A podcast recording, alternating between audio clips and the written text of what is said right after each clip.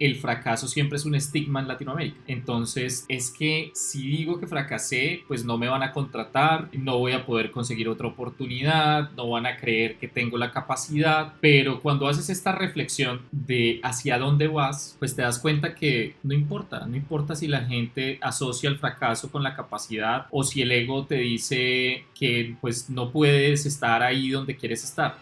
Bienvenidos a En Remoto, un podcast hecho por Dailybot en donde estamos convencidos que una cultura basada en la empatía, la colaboración y en la automatización de procesos son claves para la eficiencia y potenciar la creatividad para lograr cualquier objetivo. Te encontrarás con historias de personas que han creado proyectos y empresas de impacto sin importar el lugar en donde están, sobrepasando todo tipo de obstáculos, entendiendo que la disciplina, la gestión del tiempo, la organización de prioridades y la salud mental son factores claves para llegar a la meta. Bueno, hola, mi nombre es Julián Arango, soy ingeniero de sistemas que no desarrollo hace muchos años. Me he dedicado a emprender la mayor parte de mi vida profesional. Viví durante 15 años en Medellín y ahora volví a Armenia, Quindío, que es mi ciudad natal. La historia de Julián será el reflejo de un camino con altas y bajas, pero sobre todo un camino lleno de resiliencia. Así te doy la bienvenida En Remoto. Si eres nuevo en este espacio sonoro o ya has oído alguno de nuestros episodios, pues quiero invitarte a ser parte de nuestra comunidad. Es muy fácil, puedes suscribirte a nuestra newsletter a través de dailybot.com slash podcast. Ahí encontrarás los resúmenes de episodios, lanzamientos especiales y tips completamente útiles para animarte a trabajar en remoto. Decía Julián que después de 15 años regresaba a su ciudad natal es ingeniero de sistemas, además es fundador de dos startups, cofundador de dos coworkings, ha sido mentor y miembro de incubadoras, pero para llegar a esta conclusión sobre la importancia del fracaso, pues conozcamos su historia. Yo desde la universidad empecé más que con tecnología a envolverme en negocios. Yo empecé arreglando computadores, después vendiendo como de estos CDs piratas y finalmente en este camino me topé con vender partes de tecnología. Empecé a meterme muchísimo, muchísimo en el tema del e-commerce, en una comunidad o en un foro de tecnología de entusiastas del que hice parte durante muchos años, que se llama laneros.com, y por Mercado Libre. Y poco a poco me di cuenta que lo que estaba haciendo era un emprendimiento, o sea, que estaba emprendiendo y que estaba emprendiendo en e-commerce. Tuve la fortuna de hacerme socio también de los dueños de este foro de tecnología, de entusiastas de tecnología, y trabajar con ellos en crear lo que para nosotros iba a ser el primer marketplace de tecnología especializado en tecnología del país que lastimosamente no vio la luz como nosotros hubiéramos esperado. Fue nuestro primer fracaso realmente, pero del cual aprendimos muchísimo. Terminó así entonces ese primer emprendimiento que nunca vio la luz. Algunos estudios sobre el comportamiento de las startups indican que solo un 25% sobrevive a los primeros años desde su lanzamiento. Muchas veces los factores no se centran en la falta de capital o rondas de inversión, en ocasiones se ve relacionado con la falta de planificación, la falta de visión para expandir el mercado y en otros casos es no llegar a acuerdos entre los socios. Ese primer ejemplo que te decía de nos juntamos tres personas, todos entusiastas de la tecnología, todos con un background, pues en mi caso técnico, el de Julián también técnico y el de Sebastián eh, administrativo, nos ayudó como a permearnos de diferentes cosas que no conocíamos. Por ejemplo, yo de administración no tenía ni idea y Julián creo que tampoco, pero Sebastián sí. Entonces nos trasladó como toda esta base de conocimiento que él tenía y ellos no tenían mucha idea de ventas, pero yo venía en un track de ventas muy bueno en el que había aprendido muchísimo de manera empírica y que aprendí muchísimo de marketing. Entonces también les complementaba y esto hizo que tuviéramos una oportunidad de crear algo. Y sentíamos que íbamos a comernos el mundo, a, a, crear el próximo Amazon para Latinoamérica. En ese momento de la historia, Linio apenas estaba empezando, entonces no sabíamos lo que iba a ser Linio tampoco, pero nosotros creíamos que teníamos algo entre las manos. Y lastimosamente, digamos que por diferentes circunstancias y sobre todo por no tener acuerdos de socios, por no tener como muchas cosas claras entre, entre el equipo, nunca vio la luz. Y nunca vio la luz porque digamos que los socios no estábamos preparados para trabajar juntos. Entonces ese fue como el primer gran aprendizaje. Y aunque rodearse de personas o posibles socios que tengan diferentes entornos, conocimientos y aportes para crear un negocio o emprendimiento es muy importante, la incompatibilidad o falta de habilidades adecuadas para gestionar no son suficientes para resolver los problemas y los obstáculos a los que se enfrentan en el día a día al momento de emprender. Y es aquí cuando Julián decide cambiar las reglas del juego. Precisamente después de ese primer gran aprendizaje, yo dije, bueno, tener socios no es algo de hacerlo a la ligera es algo que definitivamente tiene que tener un sentido y un propósito y una visión conjunta y sobre todo tiene que haber una admiración mutua entre los socios y en ese momento decidí como dar un step back y empezar a trabajar solo. En ese momento me metí en otro mundo que, que anteriormente también había conocido que es el tema de los coworkings y empecé creando un espacio de coworking. Entonces tuve un espacio de coworking eh, durante aproximadamente tres años y medio. En ese proyecto estaba completamente solo y también obviamente aprendí muchas cosas y el segundo aprendizaje es solo no puedes hacer todo. Definitivamente los socios son necesarios, las personas que te apoyan y te acompañan son indispensables para cualquier cosa. Entonces, claro, Julián había pasado ya por una experiencia con otros socios y asumió los riesgos de emprender solo, del cual aprendió una nueva lección. Para emprender con socios hay que tener en cuenta diferentes factores, compartir objetivos, tener hábitos de trabajo similares, establecer acuerdos desde los inicios del proyecto, analizar si las personas que van a ser tus socios son personas que aportan valor a la empresa, más allá de si son amigos, familiares o conocidos. Es importante fijarse que en muchas ocasiones es necesario ceder el liderazgo, aprender a delegar como por mencionar algunos de los factores principales para tener en cuenta. Y para llegar a este punto de encontrar los aliados perfectos, pues hay que contar la idea. Yo siempre he sido partidario de hablar, de decir las cosas, porque cuando tú no hablas, las cosas no pasan. Eso es, eso es verídico. Pero en qué momento me di cuenta que era indispensable, creo que participé en 2013 en un evento de comunidades de, emprendimiento que se llama Startup Weekend y la premisa del evento era sal acá, cuenta tu idea en un minuto y si hay gente que quiera trabajarla contigo durante el fin de semana se van a unir a ti. Entonces, claro, fue como súper clarificante y es claro, si yo no cuento, nadie va a trabajar conmigo. Entonces creo que ese fue el momento en el que, en el que definitivamente entendí que para llegar a, a lograr cualquier cosa tienes que decirlo, tienes que hablar con la gente, tienes que comunicar tus ideas. El espíritu emprendedor de Julián seguía en pie, así el camino no fuera el más fácil. Las personas que deciden emprender confían en ese salto y en esa promesa valor que llevan en esa idea para resolver un tipo de problema identificado. Aceptar el fracaso es difícil, muy difícil. Es un golpe duro en el ego.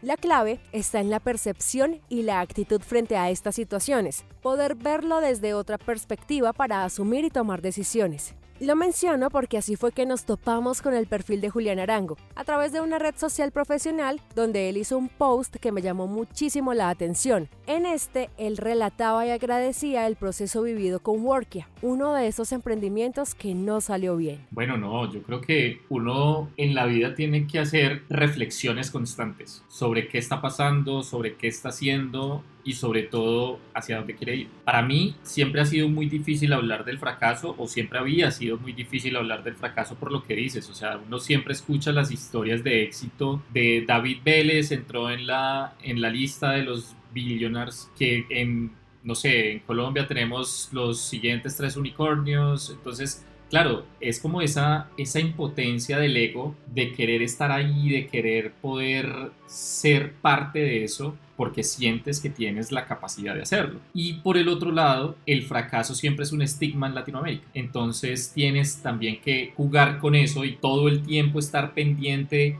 de es que si digo que fracasé, pues no me van a contratar, no voy a poder conseguir otra oportunidad, no van a creer que tengo la capacidad, pero cuando haces esta reflexión de hacia dónde vas, pues te das cuenta que no importa, no importa si la gente asocia el fracaso con la capacidad o si el ego te dice que pues no puedes estar ahí donde quieres estar. Lo que tienes que tener en presente y en este caso lo que yo hice es darme cuenta que no se trataba de lograr algo con la empresa, que no se trataba de figurar y que el fracaso no me definía de ninguna manera, que simplemente fue un proceso de aprendizaje, fue un camino que decidí seguir y que por mucho fue la mejor escuela, la mejor universidad y me la gocé, como lo puse en el post. Yo, lo fracasé, pero lo disfruté cada segundo.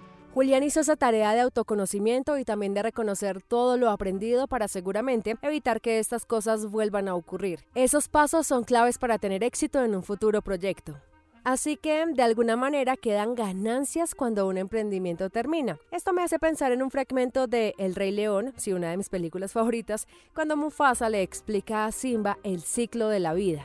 Todo lo que ves coexiste en un delicado equilibrio. Como rey tendrás que entender eso y respetar a todas las criaturas, desde la pequeña hormiga hasta el veloz antílope. Pero papá, comemos antílopes. Sí, hijo, te lo voy a explicar. Al morir, nuestros cuerpos alimentan el pasto. El antílope come pasto. Así, todos estamos conectados en el gran ciclo de la vida. Y, aunque parezca un ejemplo cliché, podemos aplicarlo en esta ocasión. El aprendizaje en cualquier campo siempre deja experiencia que se puede aportar a una nueva idea. Con esto deducimos que el fracaso no es el final del camino. Se tienen más habilidades, más ideas, se valora cada vez más el esfuerzo y sobre todo se tienen más contactos. Pues mira, fue muy particular porque hace aproximadamente unos cuatro años yo conocí al CEO de Piwa. Lo conocí a través de un amigo en Cali, en un evento de emprendimiento claramente. Y en ese momento cruzamos palabras, hablamos de las visiones, de lo que él quería, de lo que yo quería, de lo que él estaba haciendo con Piwa, de lo que yo estaba haciendo con Workia o de lo que pretendía yo hacer con Workia porque en ese momento apenas estábamos empezando. Y coincidimos en algunas cosas y en otras chocamos rotundamente, pero quedamos en contacto. Digamos que el año pasado, cuando estaba tratando como de rescatar lo que quedaba de la compañía y tratando de generar una estrategia que nos, que nos, que nos diera visualización, creé una estrategia de webinars y dentro de esa estrategia de webinars estaba buscando como qué herramientas utilizar y de la nada como que apareció esta, esta persona,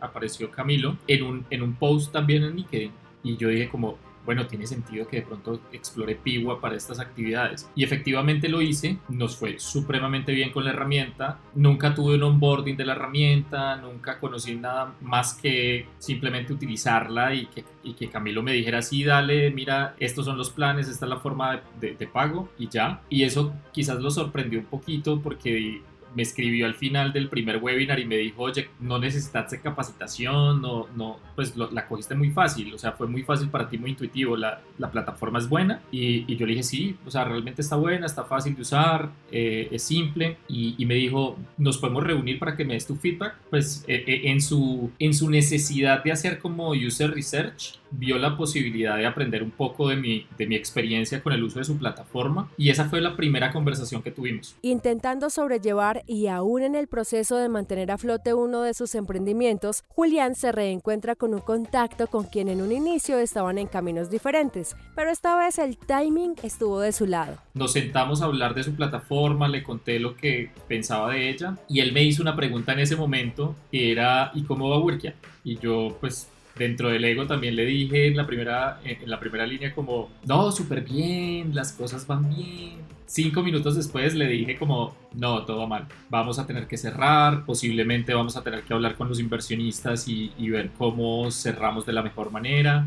Hemos hablado con los asesores, nos recomendaron que este no es el momento y pues evidentemente el mercado no está respondiendo y, y Camilo me dijo como, uy, qué embarrada no, muy, muy triste, pero vení, entonces ahorita no estás haciendo nada. Y dije, no, pues por ahora los clientes están en stand-by, entonces estamos como, como graves. dijo, mira, eh, a mí me pasó todo lo contrario, no para sacártelo en cara, sino pues obviamente para contarte eh, que necesitamos ayuda. Y, y, es que Piwa ha crecido 400% durante este año y pues necesitamos como, como entender varias cosas y no sé si de pronto vos nos puedes asesorar con un par de cositas, de pronto con tu experiencia. Yo le dije, pues no sé si soy el de más experiencia, pero hagamos una conversación a ver qué tal. Y esa conversación se convirtió en unas sesiones de 20 horas de, asesoría y después de esas 20 horas fue como una oferta de que los acompañara constantemente como, como advisor y después de un mes se convirtió en una oferta laboral y tres meses después se convirtió en una oferta de co-founder. Entonces fue, fue súper particular porque me di cuenta y ahí es donde me di cuenta realmente todo lo que aprendí en Working. Todo lo que pasó con Workia se convirtió en experiencia y llevó a Julián Arango a convertirse en co-founder de Piwa. Cuando llegó a este proyecto, el negocio iba muy distinto a la idea que había conocido hacía unos años. Y esa capacidad de analizar el mercado y las probabilidades futuras es una habilidad que se supo aprovechar. Cuando yo conocí a Piwa, originalmente era una herramienta, una plataforma, pero era 100% para eventos físicos. ¿sí? Tenía control de registro, control de acceso, control de salida de los asistentes de los, de los auditorios. Y cuando empezó la pandemia, en febrero, Camilo, que es el CEO de la compañía, se sienta con el CTO y le dice como esta vaina de la pandemia va a llegar a Latinoamérica, va a llegar fuerte. Tenemos que hacer algo al respecto porque si no nos vamos a quebrar. Y resulta que estos locos en cuestión de dos semanas se inventaron el escenario en vivo. Entonces, con el escenario virtual le dieron una herramienta a todos sus clientes actuales para que pudieran dar el salto a la virtualidad sin tener que entrar a otra herramienta, sin tener que hacer configuraciones adicionales, simplemente tenían ya todo listo para que no pararan los eventos. Es completamente válido y real que no todos los trabajos están hechos para ser realizados en remoto. El caso de tener una plataforma que gestiona eventos presenciales y que se haya adelantado en procesos rápidamente para adaptarse a la situación es un reflejo de un buen estudio de mercado y estar atento al entorno cosa que les funcionó. Gran parte de la población se vio obligada a migrar a trabajar desde casa. Y ojo, una cosa es el teletrabajo y otro diferente es el modelo de trabajo remoto.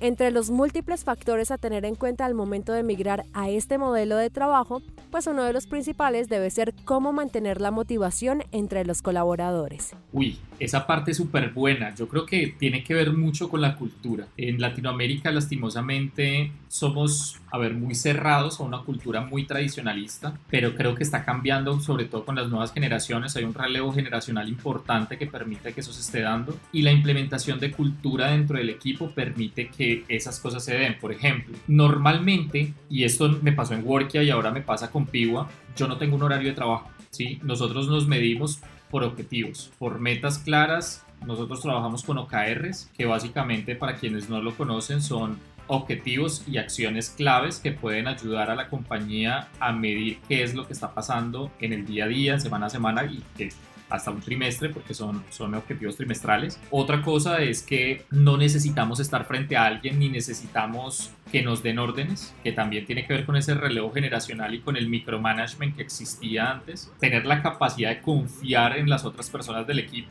de que van a hacer lo necesario para lograr las metas que tenemos. Y finalmente, creo que evitar al 100% las rutinas. Yo creo que evitar las rutinas es un componente súper importante para el trabajo remoto. Normalmente las empresas o las personas que tienen rutinas súper definidas hacen que los empleados tengan burnout. O sea, que literalmente los empleados estén quemados hoy, que estén trabajando más horas y que no estén disfrutando de, pues, de su tiempo, de su tiempo en casa, de su tiempo a solas, de su familia. Entonces creo que no tener rutinas tan definidas también ayuda un poco en esto. Entonces eh, creo que esas tres cosas para nosotros han sido claves y en general para mí. En el caso del trabajo en remoto, hay grandes ventajas como poder elegir desde dónde se trabaja.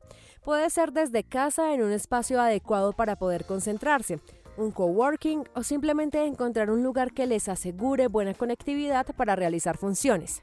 En la modalidad de trabajo en remoto es importante medir la productividad a través de indicadores de desempeño. Esto permite libertad de tiempo para el colaborador y una real medición por parte del empleador. Para que esto funcione es necesario tener protocolos de comunicación efectiva que entreguen de ambos lados la información requerida y útil para obtener respuestas correctas. Tener el hábito de comunicarse bien por escrito obliga a pensar antes de actuar y ayuda a comprender mejor los procesos. Es por eso que las herramientas de comunicación son efectivas para mejorar el desempeño del personal. Bueno, yo creo que las herramientas indispensables para mí son tres. Slack o cualquiera que se asemeje a esto para poder mantener la comunicación comunicación con el equipo. La segunda, creo que una herramienta de gestión de trabajo que puede ser toda la, G Suite o Notion o Jira o cualquier herramienta donde yo pueda integrar y gestionar el equipo y la información. Y finalmente, para mí, una herramienta para poder hacer todo el tema de comunicación de, de qué está pasando con mi equipo.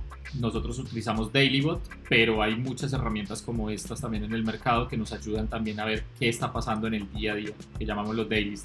Julián junto a su equipo se comunica y se mantiene al día sobre diferentes temáticas a través de Dailybot una herramienta que facilita procesos de comunicación, permite utilizar de mejor manera el tiempo y la manera como nos comunicamos con el otro. Él dice que usan los daily stand-ups o check-ins, que son preguntas personalizadas sobre algo que necesito saber de mi equipo. Por ejemplo, cada semana necesito saber cuáles fueron los logros que se obtuvieron la semana anterior, cuáles son los planes de esta, si tienen o no dificultades para avanzar y hasta el estado de ánimo o de optimismo que tiene mi equipo. Tal vez yo quiera configurar que a mitad de semana mis colaboradores recomienden una serie o película y con esto elaborar una newsletter para que en el fin de semana los otros puedan ver esas películas y recomendaciones. Hasta de pronto, chequear si mis colaboradores están tomándose el tiempo necesario para realizar pausas activas recomendadas. La manera para que todo esto funcione definitivamente es responsabilidad de la empresa en cuanto a generación de cultura y de un líder que se adapte fácilmente a los cambios y además que dé ejemplo a su equipo. En el trabajo remoto, por lo general, todo se enfoca en los retos profesionales, retos que lleva a los equipos a crecer en su vida profesional. Un buen líder está atento a tener una buena estrategia. Bueno, desde el liderazgo creo que comunicación efectiva, 100%. La segunda es planeación estratégica. Yo creo que todo líder, sobre todo para trabajar remoto, debe saber planificar muy bien cómo van a trabajar sus, sus colaboradores. Y la tercera, indudablemente, es la empatía. Eh, tú no puedes trabajar remoto si no tienes empatía con tu equipo, porque pues al final del día cada uno tiene un contexto diferente en su hogar o en el lugar donde esté desempeñando su labor y hay que entender muy bien qué está pasando porque en todo momento van a haber situaciones y como no están en la oficina, pues hay que entender qué es, cuál es el contexto, qué está pasando detrás de eso que puede estar afectando al colaborador. Y desde la parte del colaborador, yo creo que es también una habilidad de, a ver, resiliencia un poquito, porque creo que son momentos difíciles. No todos en estos momentos escogimos trabajar remoto y las personas que no lo escogieron y se vieron obligadas a pasar a esto, pues definitivamente la están pasando un poquito mal. Entonces ahí hay que tener un poquito de resiliencia eh, paciencia completamente porque definitivamente hay que, hay que trabajar de la mejor manera con lo que tenemos y por último creo que ser un poco más proactivo y propositivo porque hay muchas personas que pues evidentemente se acostumbraron a, a, recibir instrucciones y a simplemente ejecutar sobre las instrucciones que recibían. Y trabajar remoto una de las cosas que más reiterativamente supone es que la gente sea más propositiva y que vaya un pasito más allá las empresas, los proyectos, los emprendimientos deben tener claro que el día a día debe estar enfocado en el por qué se hacen las cosas. Más allá de cómo se hacen y cuándo, ese por qué debe estar alineado con todos los integrantes involucrados. Encontrar un equipo remoto es una ventaja porque el panorama de talentos es mucho más amplio. Al encontrar este punto de equilibrio, hay que pensar en algo más, cómo generar bienestar en este colaborador. Yo creo que ahorita es bastante importante tener ese acompañamiento de las empresas. De hecho, hace poco veía a Freddy Vega en LinkedIn hablando de esto y es que ya las personas están cambiando como la necesidad de los beneficios. Antes un beneficio laboral era que me dieran dos días más de vacaciones o que me dieran acceso, no sé, a un hotel tantos días en, en el año o, descuentos en viajes o cosas así. Y ahorita la gente está pidiendo es ese acompañamiento. ¿Cómo puedo mantener el equilibrio mental sabiendo que trabajo desde casa todo el tiempo? Y lo que te decía ahorita, yo creo que la estructura rutinaria de las empresas tampoco es que ayude mucho porque las personas terminan trabajando más horas y descansando menos. Yo creo que ahí las empresas tienen que pensar un poquito es en qué es lo que la gente disfruta, conocer un poco más a sus empleados, porque estamos en un momento de la historia en el que, así como le decimos a las empresas que sean customer centric y que se basen en sus usuarios para crear un mejor producto, las empresas deberían hacer lo mismo hacia adentro y es conozcan a sus empleados, básense en ellos para que construyan una mejor empresa. La historia de Julián, como lo dije en algún momento, es una historia de resiliencia. El poder transformador de aceptar los errores en el camino y aprender de ellos lo ha llevado a seguir aprendiendo, pero sobre todo aportando a otras personas, proyectos y emprendimientos gracias a sus experiencias y conocimientos. Así que como es costumbre nos interesa un montón poder contar todos los lados de la historia, y aunque está claro que emprender es un camino largo con altas y bajas, es una decisión de vida que llena de satisfacción y de logros. Por eso, si estás pensando en emprender, estas son las recomendaciones de Julián. Bueno, yo creo que el primero, que ya lo hablamos ahorita, es hablen de su idea, hablen con quien sea. Yo tengo la buena fortuna de que dos de las cosas que en algún momento hablé que quería hacer hoy existen y no las hice yo. Y no tiene nada que ver conmigo, ni soy asesor, ni soy mentor, ni soy socio, no soy nada, simplemente fui una persona que dio una idea de algo que creí que podía pasar y estas personas lo hicieron real y hoy hay una empresa o dos empresas de cuenta de eso. Entonces, el primero es, hablen de su idea, no tiene que ver con que ustedes lo hagan o no, porque es que al final del día lo importante no es la idea, es la ejecución. Lo segundo es no se enamoren de esas ideas, enamórense de los problemas, porque realmente detectar problemas, entender quién tiene ese problema y saber cómo resolverlo de una muy buena manera es lo que les va a ayudar a lograr el éxito. Y finalmente, no lo hagan solos rodéense de personas que mejoren sus capacidades y que definitivamente les aporte valor, porque esas personas son las que van a ayudar a sacar adelante cualquier proyecto. Antes de terminar, le pedimos a Julián que nos recomendara también esos libros infaltables para construir el camino del emprendedor. Bueno, yo creo que tengo tres, bueno, tengo cinco que hoy estoy, que estoy trabajando y, y que me han ayudado muchísimo y que me, que hay dos de ellos que me los estoy volviendo a leer. El primero se llama Zero to One, que es súper bueno. Creo que para mí es una Biblia para cualquier emprendedor y sobre todo el emprendedor eh, que quiera ser emprendedor de alto impacto. Eh, el segundo, para esos que ya están en un nivel donde quieren conseguir inversión y que necesitan entender cómo hacerlo, hay uno que se llama Venture Deals, que es genial. Me ha enseñado lo que no te imaginas para poder entender en qué momento y cómo debo hablar con inversionistas. El tercero, que creo que es el que me estoy releyendo ahora, que se llama Crossing the Chance, eh, que es buenísimo para poder entender cómo pasar de esos early adopters a entender cuál es tu mercado y tu product market fit. Esos serían como los tres súper recomendados de acuerdo a cualquiera de las etapas del emprendedor. Pero más allá de esos, a título personal, hay uno que se llama Hábitos Atómicos, que me parece maravilloso. Eh, estoy en estos momentos aprendiendo muchísimo de él. Y hay otro que marcó mi historia como emprendedor, que creo que desde el principio lo leí y me pareció maravilloso, que se llama Delivering Happiness, que es buenísimo para crear cultura eh, y customer success dentro de las empresas. A Julián Arango le damos las gracias por su tiempo. Si este contenido te gustó, recuerda suscribirte al canal donde nos estás oyendo. También puedes suscribirte a nuestra newsletter a través de dailybot.com slash podcast o recomendarnos a través de redes sociales. Si quieres contarnos alguna historia de un emprendimiento, tienes una historia para contar o quieres decirnos algo, puedes escribirnos a enremoto@dailybot.com. La investigación, diseño de sonido y creación del podcast es una coproducción para Dailybot. Yo soy Laura Mendoza y este es un espacio sonoro en donde queremos inspirar a nuevos emprendedores y profesionales a construir desde cualquier lugar. Gracias por conectarte en remoto.